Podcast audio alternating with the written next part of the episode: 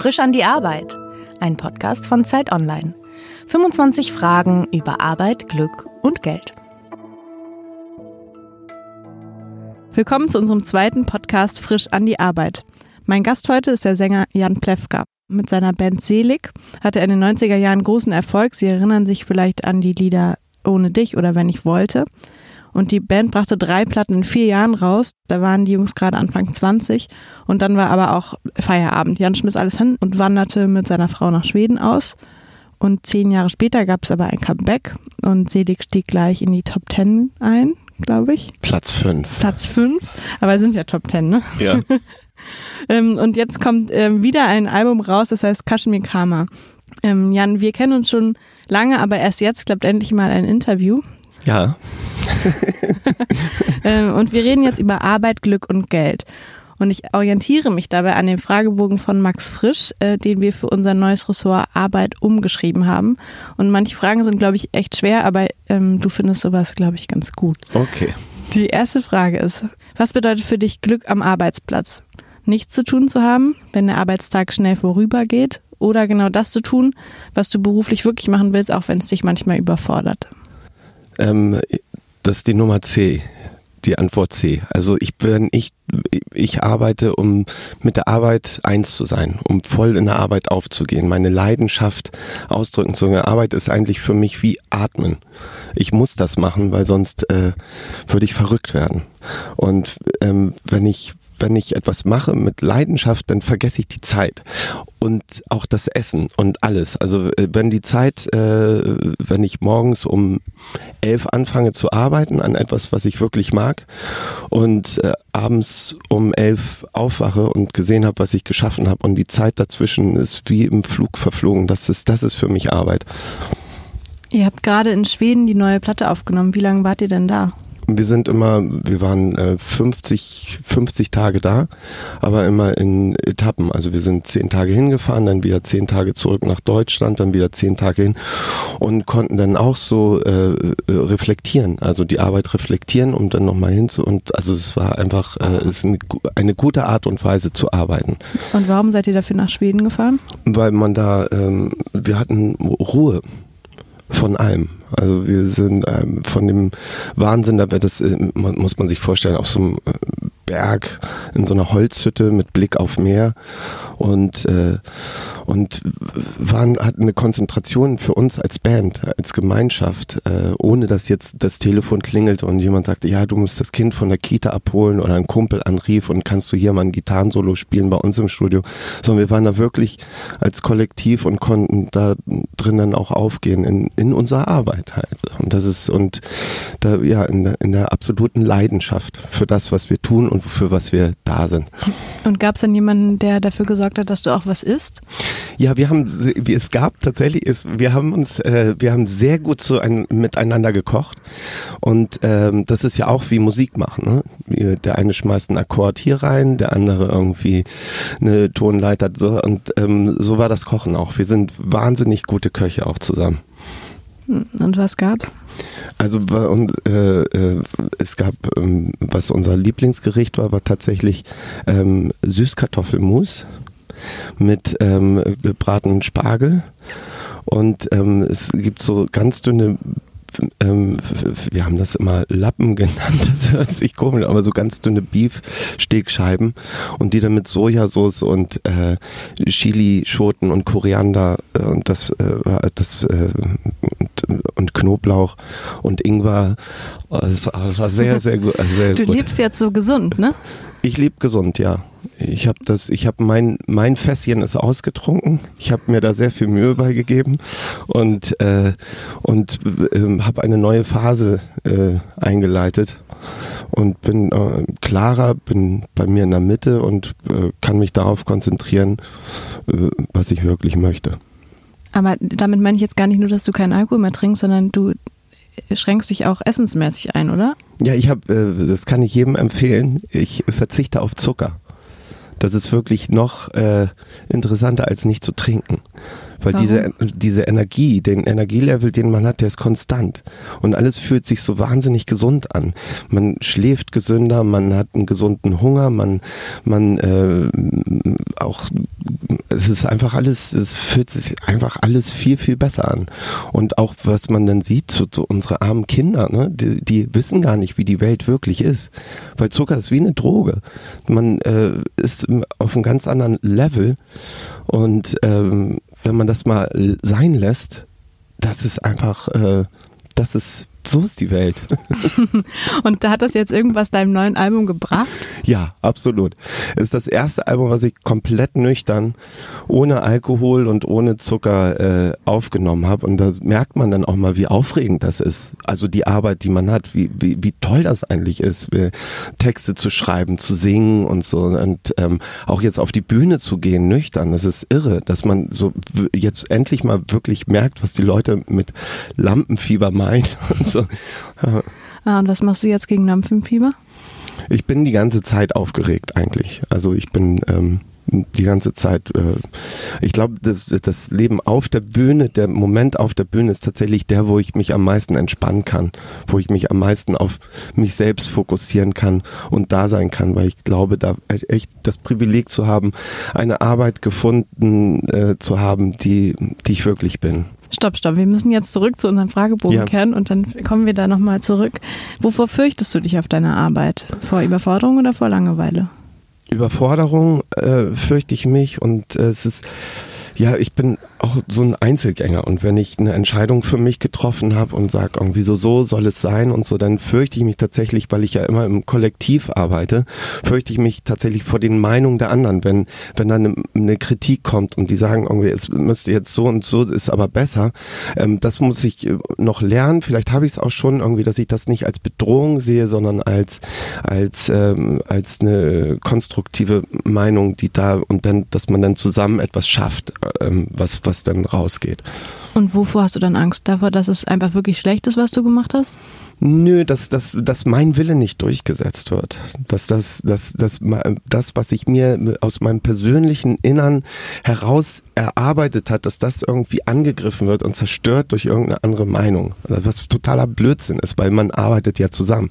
Ich bin ja ein Bandmensch, ich bin ja kein Solokünstler in dem Sinne.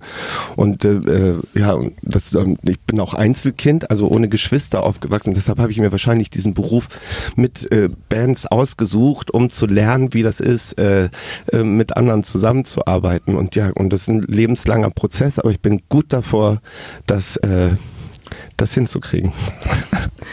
Ähm, kannst du den Gedanken zulassen, dass es für den Gang der Welt vollkommen unerheblich ist, dass du deiner Arbeit nachgehst?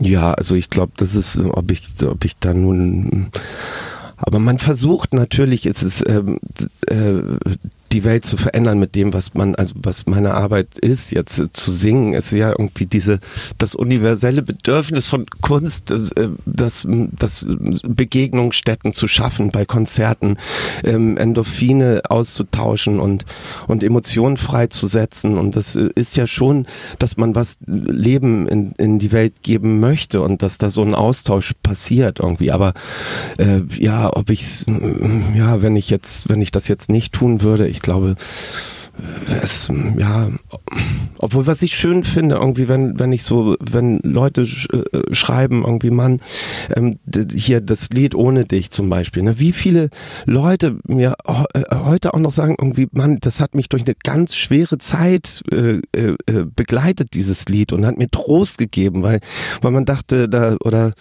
und auch viele Lieder, die von uns auf Beerdigungen gespielt werden und so. Ne? Also dass das dann doch irgendwas äh, macht, irgendwie ähm, etwas Gutes tut.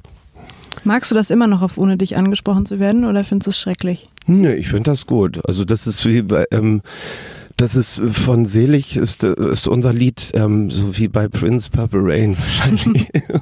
und wir spielen es auch immer noch gerne, ne? weil es ja auch, äh, wir stehen ja auch auf der Bühne, um Austausch zu haben mit dem Publikum. Und wenn man diese, diese Emotionen sieht, die das Publikum hat, manche weinen, manche ähm, lachen, manche ähm, halten Handys hoch, damit sie ihre, ihre verflossenen Liebe, das, diesen Live-Moment und so. Und das ist natürlich ein äh, Kick, das ist ein Adrenalinflash Flash irgendwie, den man, den man, deshalb ist man ja auch angetreten, irgendwie ne, Musik zu machen, um genau das zu, zu erleben. War eigentlich ganz lustig. Ihr singt seit Jahren ohne dich, aber das Publikum ist ja ein völlig anderes wahrscheinlich, ne?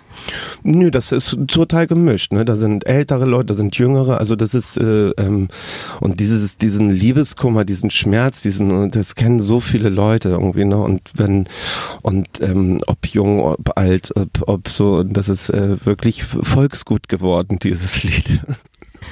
Wenn morgen deine Band ausgetauscht werden würde, wäre das für dich eine Erleichterung, eine Belastung oder egal? Es wäre eine Katastrophe.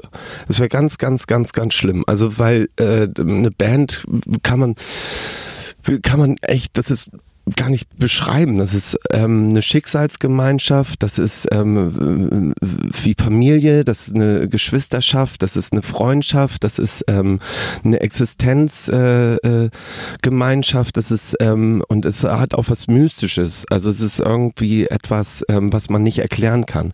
Und wenn das ausgetauscht wäre, ich wäre allein, ich wäre total, ähm, ich, ich wäre, ich würde depressiv werden tatsächlich. Hm, aber es gab ja eine Zeit, da habt ihr, äh, kamt ihr nicht mehr miteinander klar und du wolltest mit diesen Menschen nie wieder zusammenarbeiten. Ja, und wurde depressiv. aber das lag nicht daran, dass die nicht mehr bei dir waren, oder?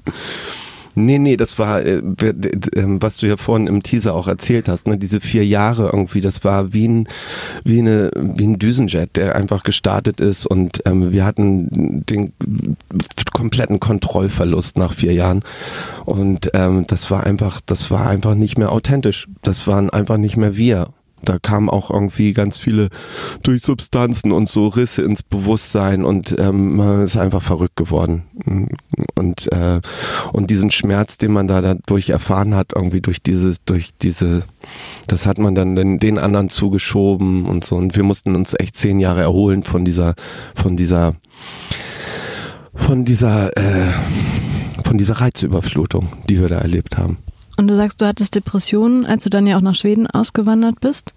Und letztlich habe ich gelesen, du hattest einen Zahlenzwang. Ja, genau, und so eine Zahlenneurose. Alle Zahlen, die ich gesehen habe, ob Hausnummern oder Autoschilder, die musste ich zusammenzählen. Und dann, wenn es die Summe ergeben hat, ähm, wenn das jetzt eine 4 war, die 4 die Zahl des Todes, irgendwie, dann war es schlecht. Wenn es eine 7 war, dann war es gut, dann so weitergerechnet. Und, und ich hatte ja nichts zu tun die ganze Zeit in Schweden. Ne? Ich hatte ja, ich habe immer Jobs gesucht, aber kam nirgendwo an. Und irgendwo habe ich dann, irgendwann habe ich dann mal, äh, ich dachte wirklich, ich bin Genie, ne? ein Zahlengenie, weil ich mir zu meinem 27. Geburtstag eine eigene Geburtstagstorte ausgerechnet habe, so ein, so ein Zahlenkreis. Und dann bin ich äh, in die Kneipe, wo die ganzen Philosophen immer saßen und habe denen diese Rechnung auf den Tisch gestellt. Ich so, guck mal, I'm a fucking genius und habe denen das so. Und dann meinte der eine Philosoph zu mir irgendwie, Janni, weißt du was, irgendwie, du hast einfach nur verdammte Langeweile. Und damit war die Zahlenneurose echt geheilt, weil er hatte einfach recht. Bist du sicher? Du hast mir vor kurzem erzählt, dass dein neues Lieblingsbuch Magic Cleaning ist. Ja, ja, das, ähm, das ähm, in einem so. Äh, vielleicht müssen wir kurz erklären, worum es da geht. Erzähl mal. Magic Cleaning, das ist eigentlich äh, ähm, ein Buch über ähm, äh, Aussource, also ähm, Reducen, mhm. Reducen, also ähm, ähm, vermindern, reduce, was heißt denn? Na, du reduzierst deinen Kleiderschrank, aber eigentlich deinen ganzen Haushalt. Ja, genau. Und du ähm, äh, benutzt wenig Raum für wenig Sachen. Also in dem ganzen Überfluss in, an Luxusgütern und äh, Konsum, den wir, äh, was wir uns alles für einen Schrott kaufen, äh, da mal hinzugehen und jedes Ding in die Hand zu nehmen, jedes Kleidungsstück in die Hand zu nehmen und sagen irgendwie, ähm, brauche ich dich oder brauche ich dich wirklich, brauche ich dich nicht? Und sich dann bedanken bei den Kleidungsstücken, Stücken, die, die man, ähm, wo man sich sagt, ja, ich hatte eine gute Zeit mit dir und die dann wegzugeben kann ich auch nur jedem empfehlen. Ich meine, das ist ein Riesenberg an Kleidung und du hast zum Schluss hast, stehst du auch nicht mehr vor deinem Kleiderschrank und sagst dir, was soll ich heute anziehen, weil alles, was dort hängt, äh, sind deine Lieblingskleider, deine Lieblings-T-Shirts, deine Lieblingssocken irgendwie und es ist echt wenig, mit dem man auskommt. Jetzt gucke ich deine Socken an und dein T-Shirt. Aber du hast von allem jetzt nur noch sechs Paar, deshalb meine ich Zahlenzwang. Das ist also, ja, nee, aber das hat nichts ne? mehr damit zu. Der Zahlenzwang hat sich erledigt. Ich würde von dir gerne wissen, was du als Kind geworden wärst. Als Kind wollte ich Archäologe werden oder Playmobil-Aufsteller.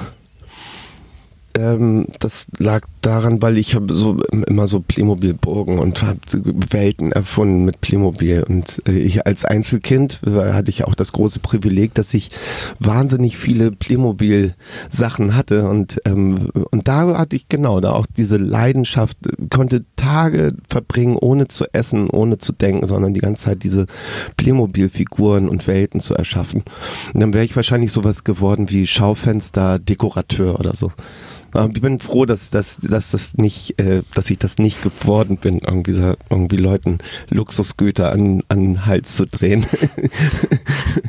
und und Archäologe, ja, ähm, stelle ich mir einen sehr tollen Beruf vor, ein bisschen äh, staubig und äh, einsam vielleicht auch manchmal und sehr nerdig, aber ähm, ich bin froh, ich bin sehr froh mit dem, was ich, was ich geworden bin. Damit hast du aber doch auch schon in der Grundschule angefangen mit Singen. Ja, ja, das, das kam ganz. Äh, Parallel zum Playmobil-Spielen. Ja, genau. Zu Hause Playmobil äh, vor der Klasse ähm, Sketche vorführen und singen. und du hast damals auch schon Liebeslieder interpretiert. Nee, ah ja, ähm, ich, hab, äh, ich war verliebt in äh, Katharina Wolter, in, äh, eine Klassenkameradin, und habe ihr mal Liebesgedichte geschrieben und sie wollte die nicht haben. Und dann habe ich auf dem Schulhof eine Band gegründet und habe die dann während eines Schulfestes, habe ich diese Lieder gesungen. Und äh, da stand die ganze Schule stand da und haben applaudiert und da, da dachte ich in dem Moment, das möchte ich mein Leben lang machen. so bin ich zu meiner Berufung gekommen. Hat sich denn Katharina Wolter dann irgendwann mal gemeldet? Ja, ja, ja, ja. Ist sie Fan? Nee, ich habe, das war echt, es gab, äh, Jim Rakete hatte so eine Sendung gemacht, ähm, ähm, wie äh, Pop Hits entstanden sind. Ne? Da, und so, da mussten wir dann erzählen, wie, wie ohne dich entstanden ist, ne? das schöne Liebeslied. Und ähm, dann hatten sie rumgeforscht in meiner Vergangenheit und weil ich diese Geschichte mit Katharina schon öfter erzählt hatte, stand da wie bei, stand plötzlich wie bei Das war ihr Leben, stand Katharina da in dieser Fernsehsendung. Und ich so, das kann doch nicht wahr sein. Ne? Und äh, wirklich, ich, ich, weiß, warum, warum ich so verliebt in sie. Ne? Bild schön und toll und so. Ne? Und die hatte noch die alten Gedichte irgendwie, die sie mir nicht wiedergegeben hat, die alten Liebesbriefe, hat sie dann auch in der Sendung gezeigt. Ne? Und seitdem sind wir wieder Freunde. Mhm. Wohnt die auch in Hamburg? Nee, in Köln. Sehnst du dich manchmal auch nach einer Arbeit, die gar nichts mit deinen Neigungen und deinen Vorlieben zu tun hat? Ich glaube, das könnte ich gar nicht. Ich könnte, äh, ich würde verrückt werden. Also für mich ist das tatsächlich wie Atmen. Ich muss, meine Mutter meinte auch immer zu mir, wenn ich mich zwei Wochen äh, nicht produzieren konnte, mich nicht irgendwo äh, den Kasper machen, dann wurde ich ganz traurig. Also es ist, äh, ich, ich muss das tun. Und in dieser Zeit in Schweden hast du aber eben erzählt, dass du alle möglichen Jobs gemacht und wolltest, glaube ich, auch Postbote zum Beispiel werden? Das ist tatsächlich noch etwas, was ich mir vorstellen könnte, ne? mit dem Fahrrad, also echt nur mit dem Fahrrad von Haus zu Haus zu fahren und Briefe äh, auszutragen. Warum? Das finde ich eine finde ich eine gute Arbeit. Ansonsten würde mir da jetzt nichts einfallen. Das ist eigentlich ganz lustig. Wir hatten letzte Woche, nein, vor zwei Wochen in unserem Podcast Annika Decker, die Regisseurin, zu Besuch. Und die hat auch erzählt, also wenn was anderes, dann möchte sie bei der Post sitzen und Stempel machen. Oh nee, das wäre oh, das mir zu trist. Also wenn, wenn dann müsste schon irgendwie, ne, du fährst dann von Haus zu Haus. Ich stelle mir das ganz romantisch vor, ne, dass man dann auch mal äh, äh, eingeladen wird auf ein Käffchen und mit Omis quatscht irgendwie so und, und, ähm, und so eine persönliche Beziehung zu seinen, zu seinen Leuten, wo man die Post äh, hinbringen. Das ist wahrscheinlich aber, total verklärt. Aber du hast es auch nicht ausprobiert in Schweden. Nee, nee, ich versuchte nur irgendwie Jobs zu kriegen. Das, äh, ich bin nirgendwo reingekommen. Warum? Keine Ahnung. Das, äh, äh, ich weiß es nicht. Ich kann es jetzt nicht. Äh, ich war wahrscheinlich, ich war auch echt nicht dicht zu der Zeit. Ne? Also wenn, wenn man mich gesehen hat, hat man sich, oh Gott, nee, den, den können wir ja nicht gebrauchen. Wenn du ohne weiteren Aufwand was an deinem Job ändern könntest, hättest du dann gerne mehr Sinn oder mehr Geld oder mehr Freizeit oder zu lieber mehr Freiheiten? Ich hätte mehr Geld gerne. Tatsächlich mehr Geld irgendwie, um dann auch, äh, um, um, die, um das auch wieder in die Arbeit reinstecken zu können, dieses Geld irgendwie, um, um dann noch mehr Sinn zu schaffen. Also Geld wäre schon toll. Hm. Wieder in die Arbeit reinstecken? Also eine Platte aufwendiger produzieren oder was könnte das heißen? Ja, oder, oder sich ähm, ähm, zum Beispiel äh, für eine Bühnenshow ähm, Kostüme leisten können oder sowas. Ja, willst du so eine Bühnenshow machen wie Deichkind? Ja, nicht so, aber, aber dass man, ja, aber guck mal, die verdienen ja, die stecken ja auch ihr Geld dann wieder in die Show rein, ne? Und was die alles auf die Beine stellen dadurch irgendwie ist ja immens, ne?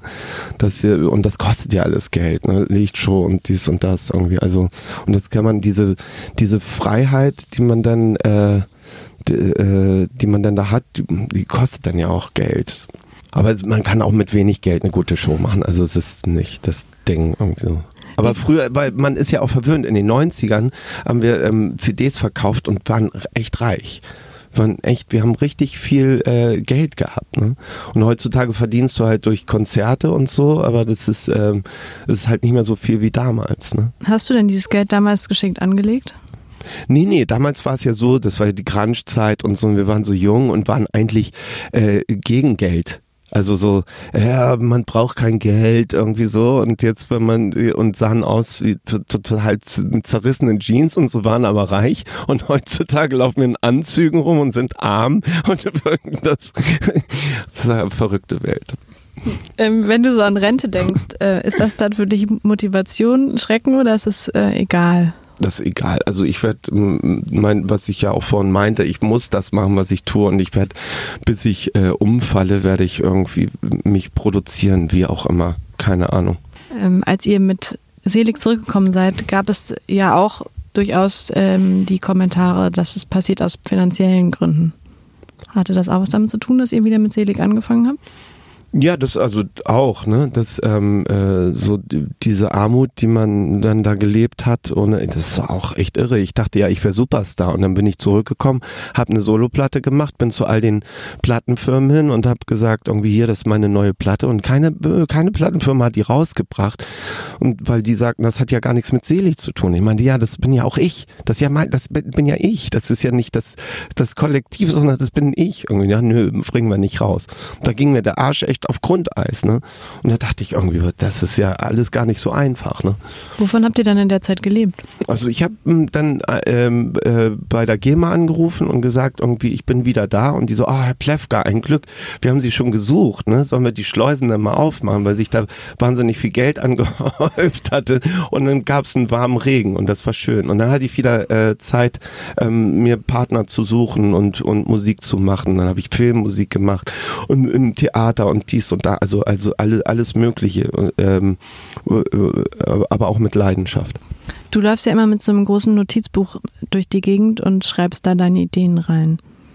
Gibt es auch manchmal Phasen, in denen dir da einfach nichts einfällt oder du nichts beobachtest? Ja, na klar, das ist, äh, das ist äh, äh, was was äh, schön ist, ist, äh, wenn, wenn, was wir jetzt, was ich jetzt gerade hatte, die Situation, wo das der, der letzte Satz eingesungen ist von der Platte und dass das letzte Wort geschrieben ist. Also diese immense Arbeit, die dahinter steckt, diese, diese äh, Worte aneinander zu reihen, dem Sinn zu geben, irgendwie, dass sich das schön anhört, dass es Wellen ergibt und eine Melodie und dass man, ähm, dass es nicht zu schwer ist, dass man aber trotzdem was zum und so die und wenn das die Arbeit abgeschlossen ist und der letzte Satz gesungen ist und dann von direkt vom Studio ähm, in den Urlaub fahren und dann da ins Meer zu springen, das ist der freiste Moment, den man sich vorstellen kann, weil, weil das nach langer Zeit mal keine Zeilen im Kopf rumlaufen, sondern du wirklich frei bist von, äh, von allem. Eine Frage zum Urlaub habe ich auch. Wann empfindest du Arbeit als besonders belastend? Am letzten Arbeitstag vorm Urlaub oder am letzten Urlaubstag? Ähm, am äh, Arbeit, äh, ja, genau, eigentlich das, was ich gerade meinte. Also am Tag vor dem Urlaub der letzte Arbeitstag, der ist ähm, total belastend, weil wenn man da nicht alles geschafft hat, dann nimmt man noch Arbeit in den Urlaub mit und dann ist man da äh, nicht im Urlaub. Ja, oder man kann gar nicht erst losfahren. ja, genau, das kann, im schlimmsten Fall. Das Klischee über einen Popstar, oder du bist ja, glaube ich, eher ein Rockstar, ist ja, dass sie es lieben, auf der Bühne stehen und gefeiert zu werden. Worauf könntest du in deinem Job eher verzichten? Auf Anerkennung oder auf mehr Geld? Also ähm, früher hätte ich äh, auf mehr Geld verzichten können. Heutzutage bin, da ich ja auch Familienvater bin und mit vier Kindern und so, und ähm, brauche, bin ich schon sehr angewiesen auf das Geld, damit es allen äh, gut geht.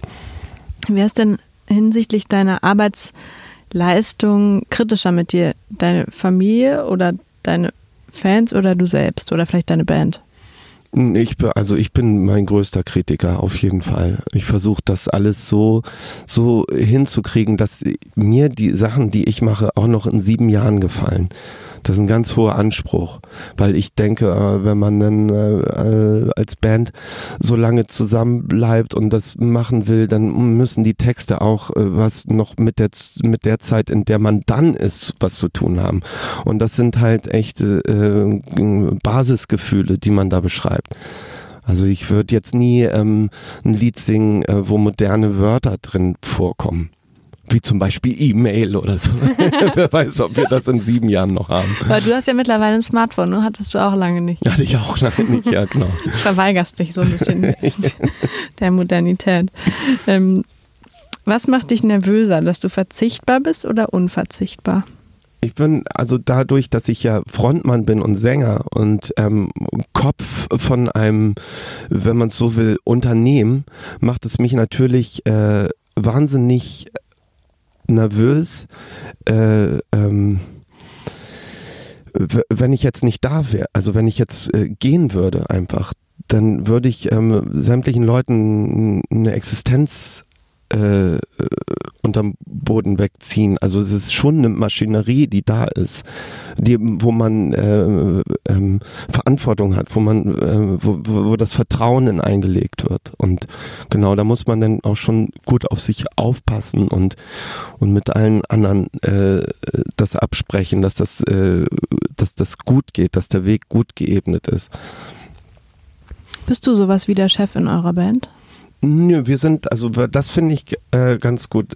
All, bei allen Bands, wo ich, äh, ähm, mit denen ich zusammenarbeite, wir teilen die Kohle durch die Anzahl der Personen. Also jeder kriegt genauso viel Geld wie ich. Also es ist nicht, es gibt keine Fußballmannschaft der Welt, wo einer, äh, wo, äh, also die, die, da kriegt der, der am meisten macht, kriegt auch am meisten Geld oder die Stars irgendwie. Bei uns ist das anders. Wir sind eine Gruppe, wo, wo das alles durch alle geht. Und deshalb sind alle somit auch äh, Chefs. Habt ihr das damals auch schon so gemacht?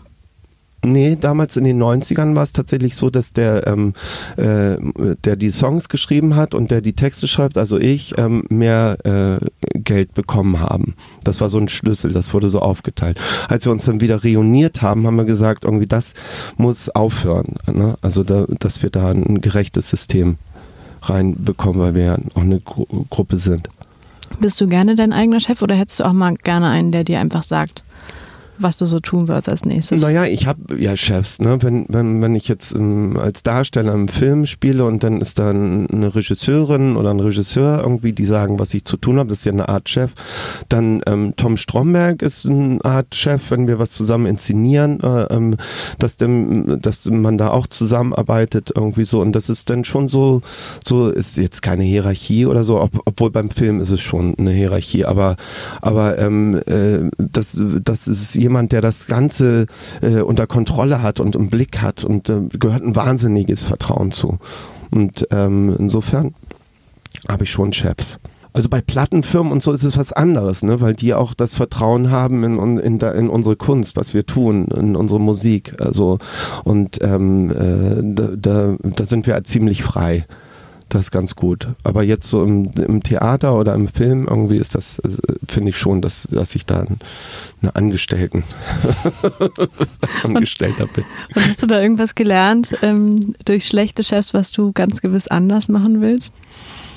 Ja, ich habe eigentlich, also ich würde, wenn ich Chef wäre, ich würde gerne ähm, ähm, äh, klarer sein, also wirklich klare Ansagen machen können, ohne dass dieses Emotionale dann hochkommt, ne? ohne dass ich dann, dass ich dann äh, anfange zu zittern und zu weinen und die Faust sich in der Tasche brüllt und ah, sondern dass man sagt, so und so, hier geht's lang und das und das, äh, das kann ähm, ja äh, zum Beispiel Herr Stromberg kann das super, ne? Der sagt so und so, das brauchen wir und da.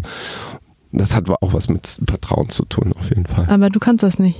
Ja, bei mir ist es dann, ich fange dann immer, weil ich so harmoniebedürftig bin, dann sage ich, ja, vielleicht könnten wir das so und so und ah und ah und dann, ja, der hat noch nicht geantwortet, aber lass ihm noch ein bisschen Zeit, vielleicht hat so irgendwie so und das, das, wenn man da auf charmante Art und Weise ein bisschen konsequenter sein könnte, das würde ich mir von mir wünschen. Hm. Und kannst du auch deine Kinder nicht so konsequent erziehen? nee. nee, ich schaff das nicht. Also, so, jetzt ist aber mal Schluss hier. Es ist immer ein bisschen, ähm, ja, bin nicht, nicht der strengste Vater. Ähm, ich stelle jetzt die letzte Frage. Ja. Und zwar, glaubst du, dass du deine beste berufliche Position noch vor dir hast oder bereits hattest oder gerade inne hast? Ich glaube, ich habe die beste berufliche Position, habe ich jetzt gerade inne. Ich habe die wirklich, wir haben, äh, ich bin jetzt 46 Jahre alt, ich habe so ziemlich alles gesehen, was man im Showbiz sehen kann und bin äh, äh, auf einer äh, Ebene gelandet, irgendwie, wo ich nicht zu berühmt bin, nicht zu unberühmt. Ich kann machen, was ich will. Ich verdiene Geld damit. Ich verdiene nicht übermäßig Geld damit. Ich verdiene genauso viel, äh, dass ich, dass ich, dass ich und meine Familie und meine Kollegen und Freunde ähm, äh, gut davon leben können. Ich ähm, kann mich ausdrücken. Ich ähm, ähm, kriege Anerkennung ähm, ich bin äh, total zufrieden. Wie schön. Äh, ich danke dir sehr, dass du bei uns warst. Das war Jan Plewka. Ja. Tschüss.